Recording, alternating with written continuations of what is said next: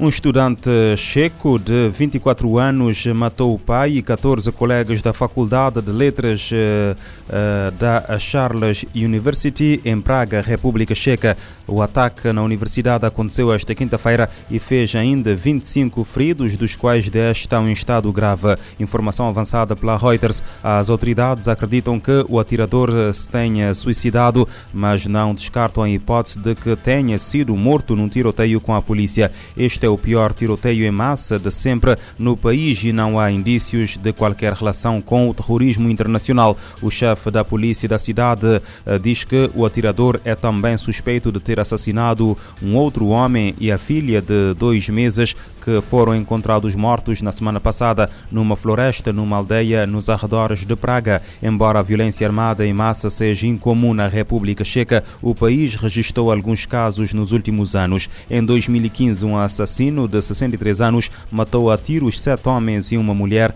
antes de cometer suicídio num restaurante no sudeste do país. Em 2019, um homem matou seis pessoas na sala de espera de um hospital na cidade oriental de Ostrava, tendo uma mulher morrida morrido. Dias depois, o agressor também cometeu suicídio, cerca de três, de três horas após o ataque.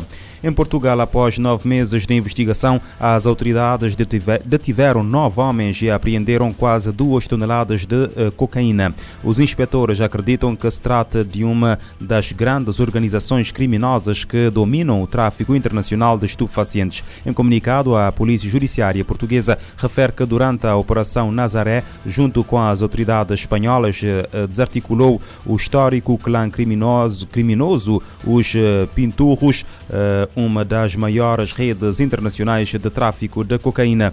De acordo com os inspetores, tudo começou em abril deste ano, perante o aparecimento numa praia de Peniche de uma embarcação rápida e a apreensão eh, de 1.646 kg de cocaína. Tal como foi noticiado na altura, parte da droga foi detectada pela Polícia Marítima na altura, enquanto a, a restante foi encontrada mais tarde eh, pela GNR eh, em Peniche. Já eh, na altura a PJ percebeu que se tratava de uma operação de tráfico de elevada envergadura e complexidade apenas ao alcance das grandes organizações criminosas que dominam o tráfico internacional de estupefaciente. No caso de cocaína por via marítima, contudo, não sabia quem eram os responsáveis.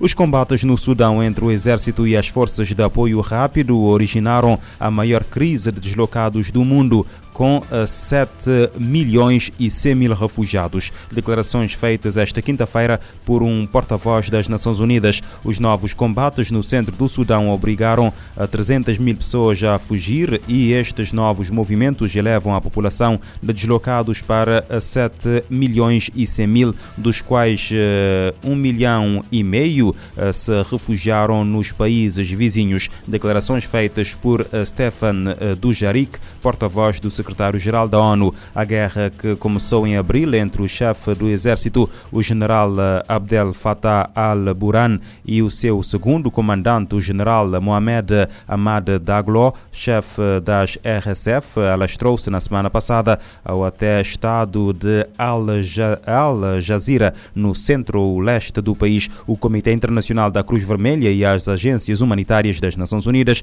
expressaram hoje também alarme pela extensão do conflito sudanês a Wad Madani, que provocou um novo êxodo de uh, deslocados internos. O norte de Gaza não possui mais hospitais funcionais. O alerta é da Organização Mundial da Saúde. A OMS afirma que pacientes feridos que precisam de cirurgia e não podem ser movidos estão à espera da morte. A Organização Mundial da Saúde alerta que não há mais hospitais funcionando no norte de Gaza. Pacientes feridos que precisam de cirurgia e não podem ser movidos estão à espera da morte.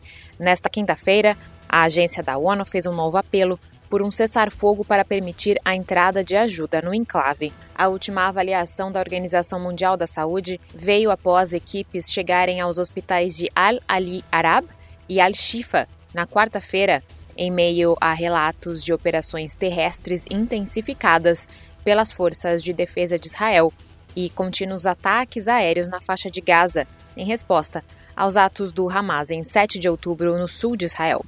O coordenador de equipes médicas de emergências da OMS afirmou que os pacientes no hospital de Al-Ali Arab gritavam de dor e imploravam por água. Ele descreveu um lugar onde as pessoas estão esperando para morrer, a menos que possam ser removidas para um local mais seguro onde possam receber cuidados.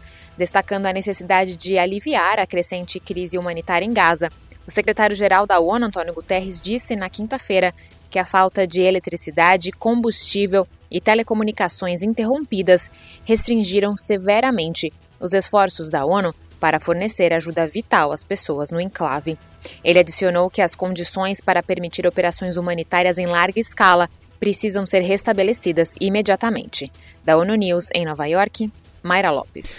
Mais de um em cada quatro lares em Gaza está a enfrentar fome catastrófica, isto de acordo com o um novo relatório de segurança alimentar publicado por organizações humanitárias, incluindo o Programa Mundial de Alimentos. A representante da ONU sobre violência sexual pede investigação sobre atos cometidos pelo Hamas. Uh, Pramila Paten expressa preocupação com reféns, especialmente 15 mulheres ainda em cativeiro, 75 dias após os ataques do Hamas ao sul de Israel. A responsável da ONU apela uh, pela libertação, pede investigação e apoia o cessar-fogo humanitário em Gaza. A representante especial do secretário-geral da ONU para a violência sexual em conflitos, Pramila Patten manifestou grande preocupação com a situação dos reféns, especialmente as 15 mulheres ainda em cativeiro 75 dias após os ataques do Hamas ao sul de Israel. Durante um encontro com a mãe de uma das jovens mantidas reféns, Patten testemunhou a dor, desespero e impotência enfrentados pelas famílias. Ela adicionou que, em circunstâncias de sequestro ou detenção, as mulheres, especialmente, enfrentam um risco elevado de diferentes formas de violência, incluindo violência sexual. Ela fez um pedido pela libertação imediata e incondicional dos reféns remanescentes, particularmente das mulheres, e convocou estados, ONGs, líderes religiosos e grupos de direitos femininos a unirem-se a ela nesse apelo. Patten enfatizou que a violência sexual e o sequestro violam o direito humanitário e os direitos humanos. Assim, ela afirmou que todos os relatos de violência sexual supostamente cometidos pelo Hamas devem ser prontamente e rigorosamente investigados, destacando a prontidão da ONU para investigar independentemente tais violações.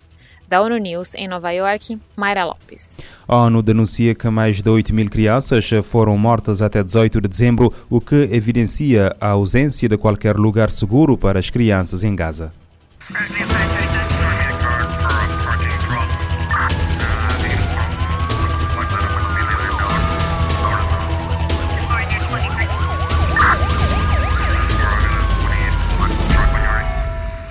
Pode ouvir e subscrever este programa em radiomorabeza.cv, no Spotify, Apple Podcasts, Amazon Music, Deezer e em todas as principais plataformas de podcast.